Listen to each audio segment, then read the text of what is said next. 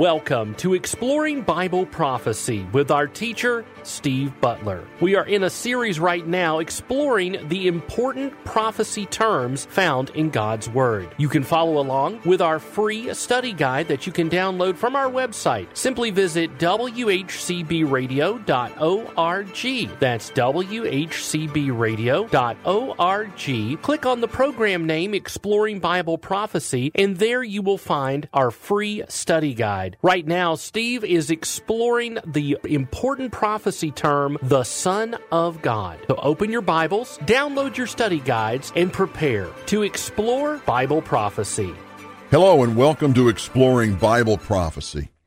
In today's program, we are continuing in point number one in our teaching series, Important Prophecy Terms Compared and Contrasted and we're looking at seven sets of prophetic terms that we'll need to have a good understanding of before we start our next teaching series on a overview of the 30 prophetic events that must take place according to the scripture between now today and the end of the Bible which is Revelation chapter 22 and at the end of the Bible we find the beginning of eternity.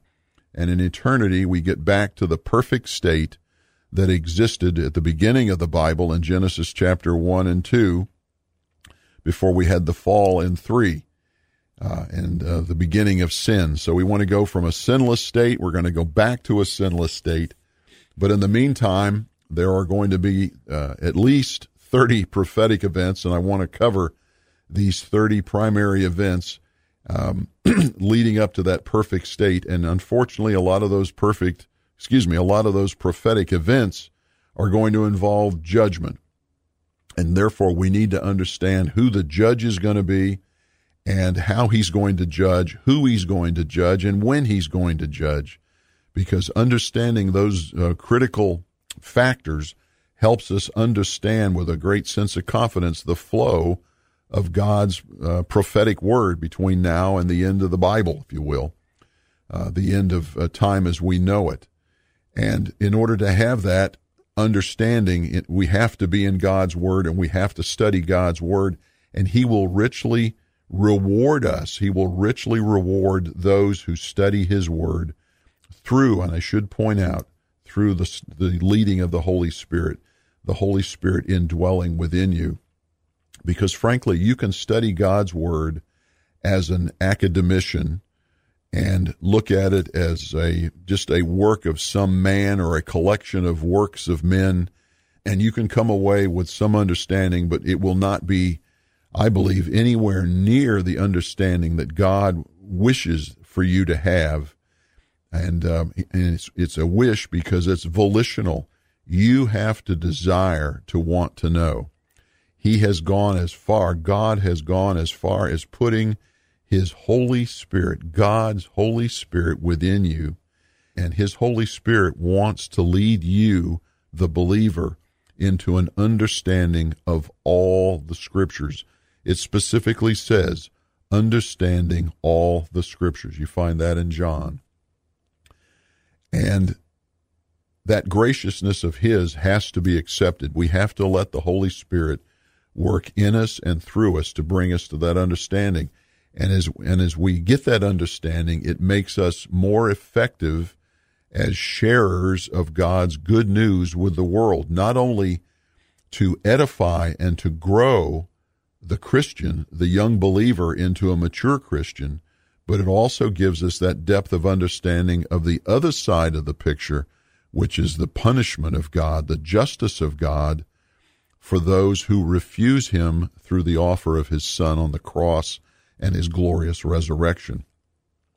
So that we can see both sides of that picture and having both sets of information, the the uh, just uh, rather the uh, the grace side, the love side, the salvation side, and then the justice side and the retribution side and the punishment side. Understanding those two um, two sides of the same coin, if you will, um, makes you a much more effective um, um, presenter of the good news, the presenter of the gospel to the world, both to the believer and to the unbeliever.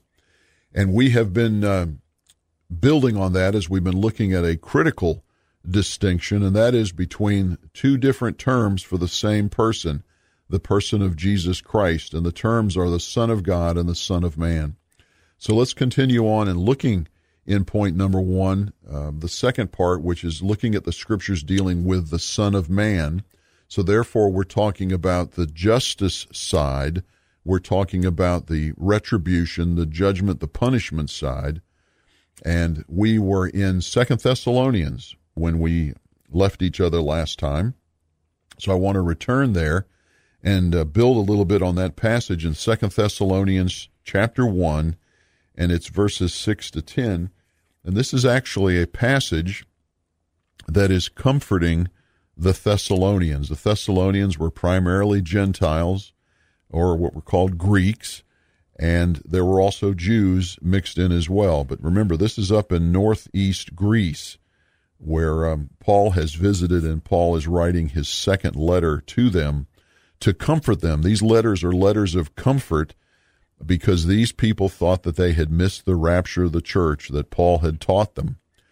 Um, and thought they had missed it because somebody came in after Paul and spread spread lies about Paul and about how he didn't have a good grasp of the scriptures that the tribulation the difficulties that they were having living under the thumb if you will of the emperor of Rome and the Roman soldiers there in Thessalonica that that was the tribulation, that was the persecution that had been told that would take place, and therefore, according to Paul's teachings, the rapture happened before that tribulation would start. So therefore, they were erroneously being taught that they had missed the rapture. So, and of course, Paul believed the rapture could have happened during his lifetime, and that was 2,000 years ago. So the rapture could happen at any time. And he is comforting the Thessalonians here in a number of ways, but he does it very pointedly in uh, the first chapter of Second Thessalonians, and he says that for after all, in verse six, it is only just for God to repay the affliction with affliction those who afflict you, and to give relief to you who are afflicted, and to us as well. That's referring to Paul, to us as well when the Lord Jesus will be revealed from heaven with his mighty angels in flaming fire, dealing out retribution to those who do not know God and to those who do not obey the gospel of our Lord Jesus. These will pay the penalty of eternal destruction, away from the presence of the Lord and from the glory of his power when he, Jesus, comes to be glorified in his saints on that day, and to be marveled at among all who have believed. For our testimony to you was believed. So he's talking to the Thessalonians, but he's talking about Jesus coming back to the earth. There's going to be a, a rapture that's going to take them away. But then there's going to be a point in time after that, after the tribulation, where Jesus is going to come back and repay all of these evildoers that afflicted those Thessalonian believers and will give relief to them in the sense that they will see the judgment of those unbelievers, of those unbelievers, when Jesus comes back. And that's what's referred to in verse 7 when the Lord Jesus will be revealed from heaven with his mighty angels in flaming fire. Now, if you study the rapture of the church, and that would be in the first book to the Thessalonians, First Thessalonians chapter 4 verses 13 to 18, you can see that the description of the rapture, which these believers would be involved in, is totally different from this description that Paul is giving the Thessalonians in Second Thessalonians chapter 1.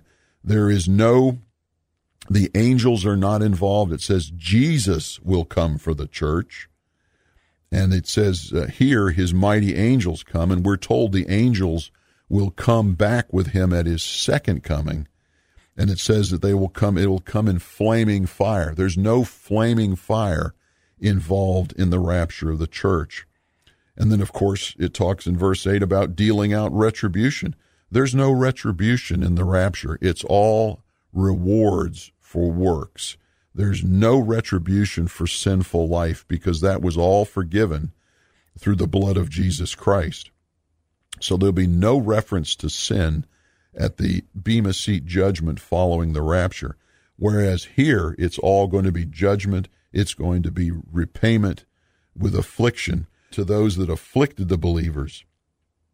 And this retribution will be dealt out to those um, unbelievers in the form of eternal destruction. Verse 9 eternal destruction away from the presence of the Lord and from the glory of his power.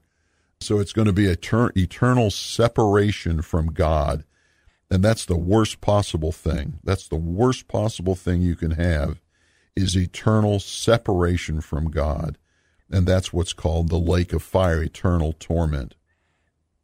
And then finally, to wrap up this passage in Second Thessalonians chapter 1, looking at verse 10, and it's talking about when he, Jesus, comes to be glorified in his saints. So that's us. When we come back with Jesus, we're going to be his wife, and it's all going to be a glorification of who he is as the King of Kings and Lord of Lords, coming to set up his kingdom here on the earth on that day. And that day is the second coming. That's not the rapture, that's the second coming uh, of Jesus to the earth. And it says to be marveled at among all who believed.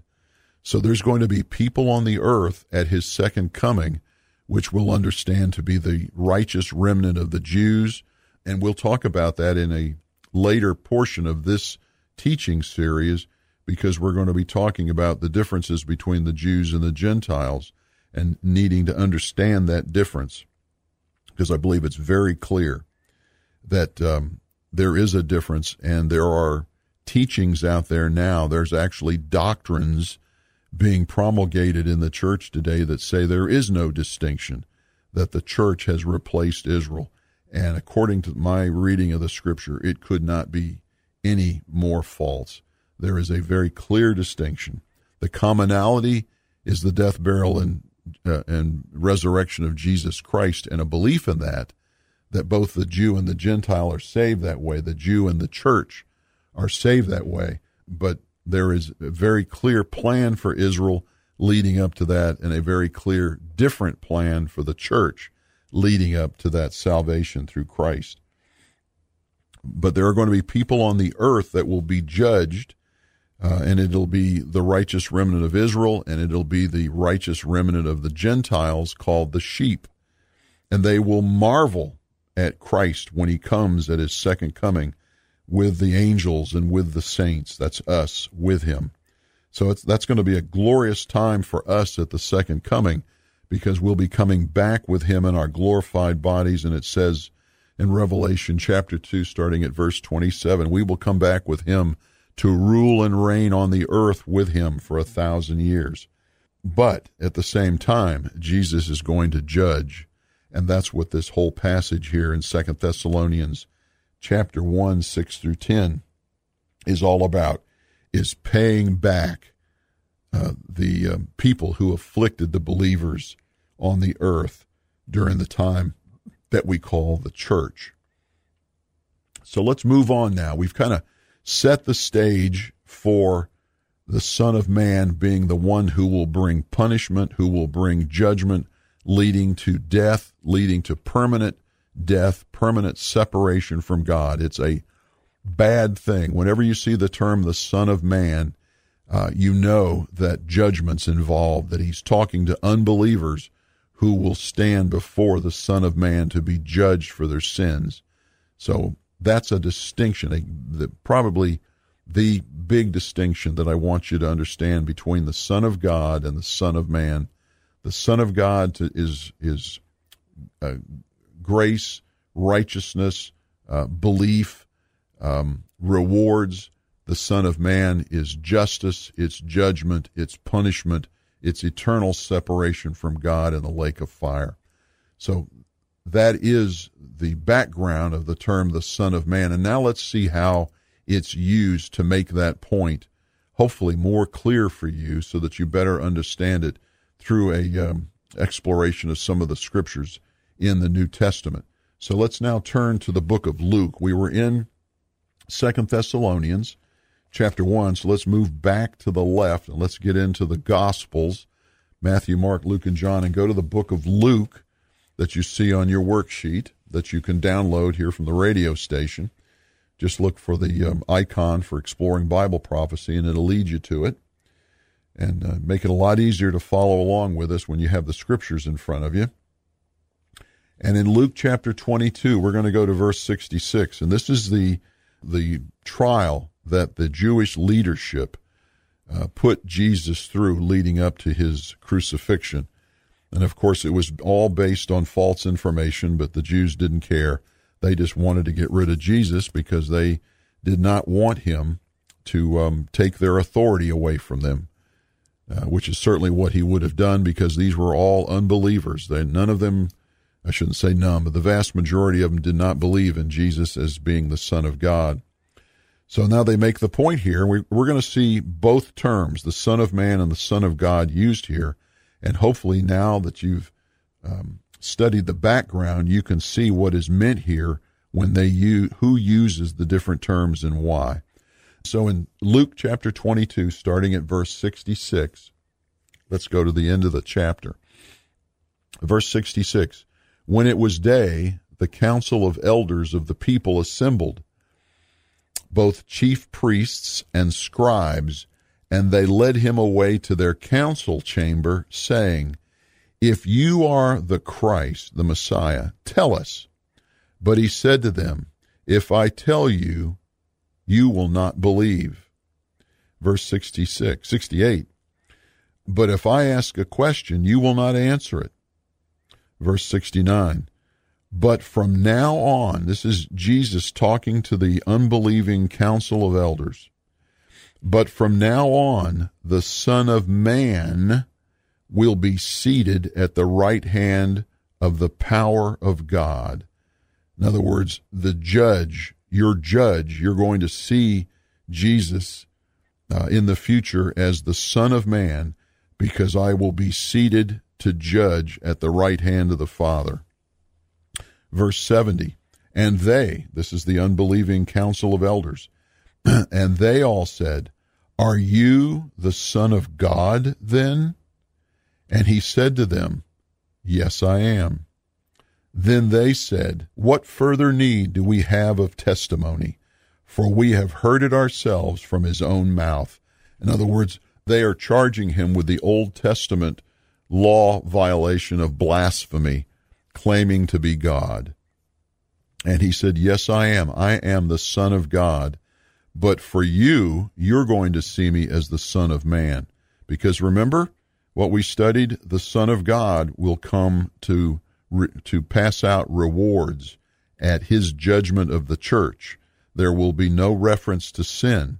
But for everyone else, he will come to judge as the Son of Man and he's telling these unbelieving leaders of the um, Jews, religious leaders of the Jews, you are going to see me as the Son of Man seated at the right hand of the power of God because you're going to see me when I judge you for your unbelief.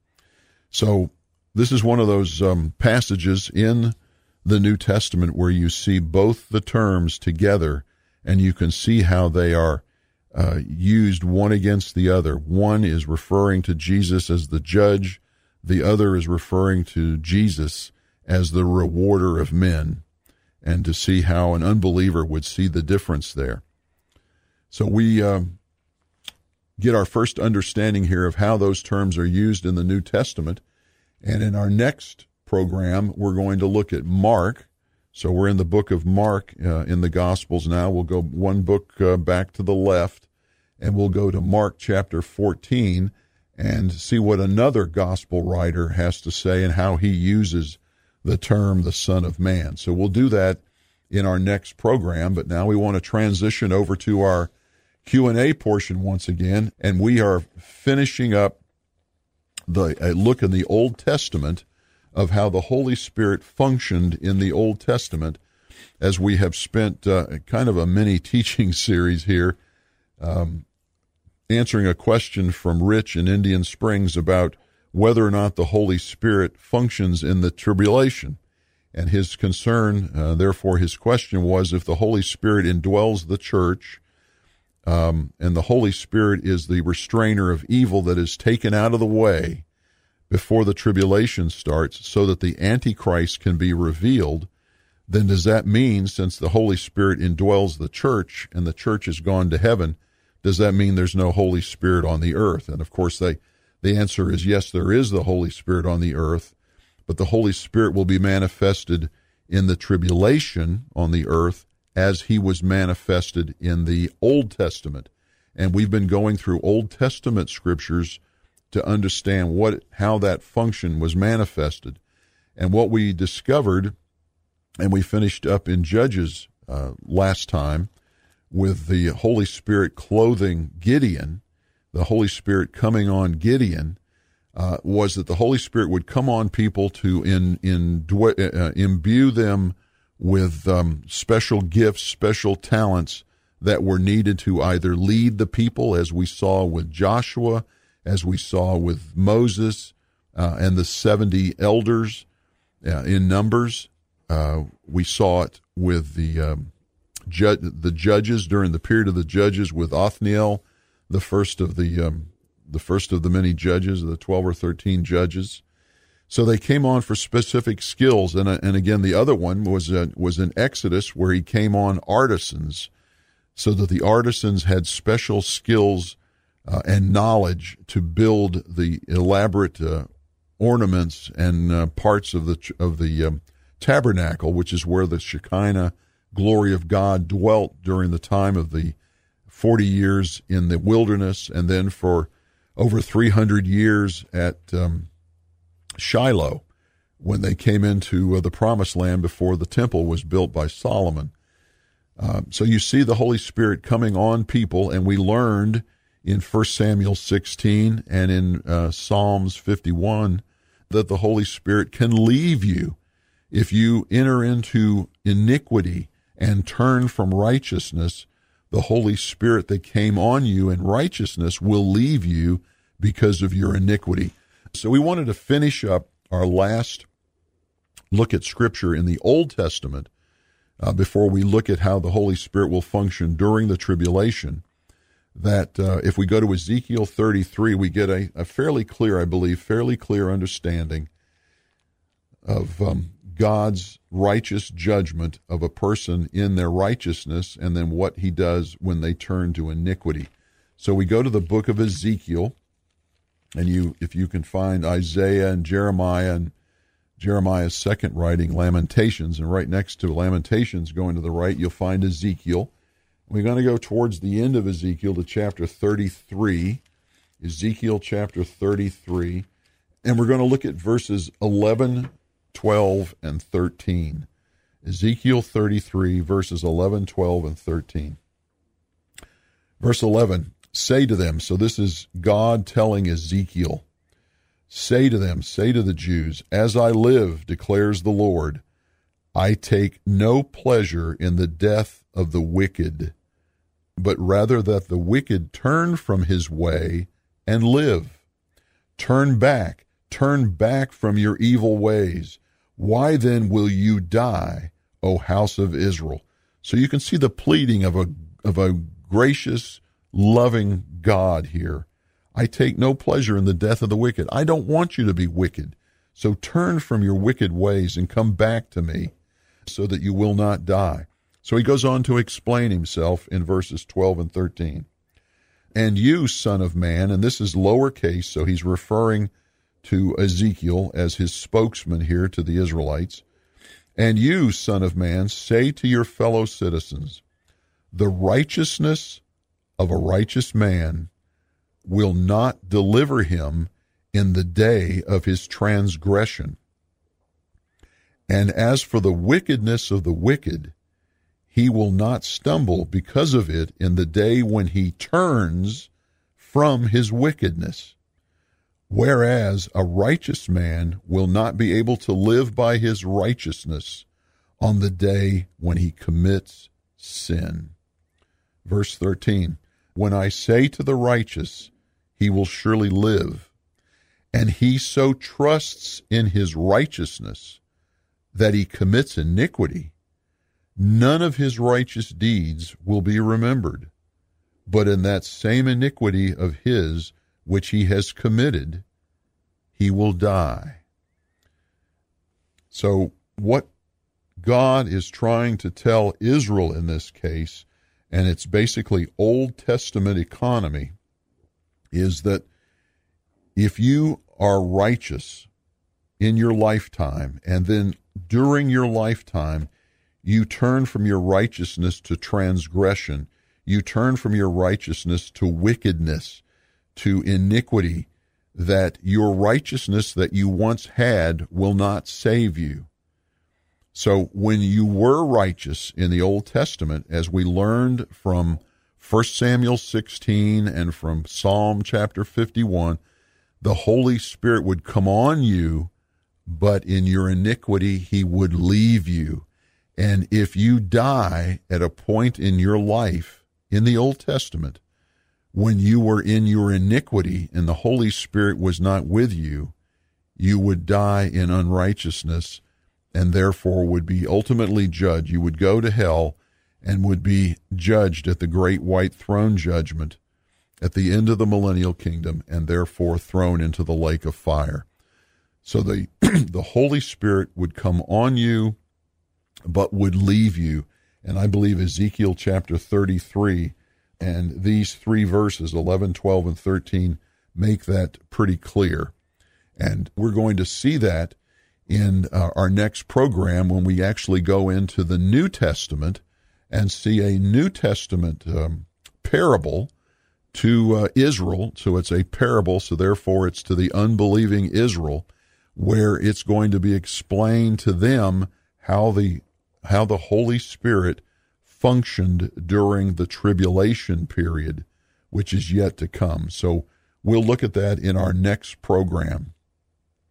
Remember, if we don't talk again, I'll be seeing you in the air. Thank you for joining us on this edition of Exploring Bible Prophecy. Exploring Bible Prophecy is a production of WHCB. Learn more at WHCBradio.org.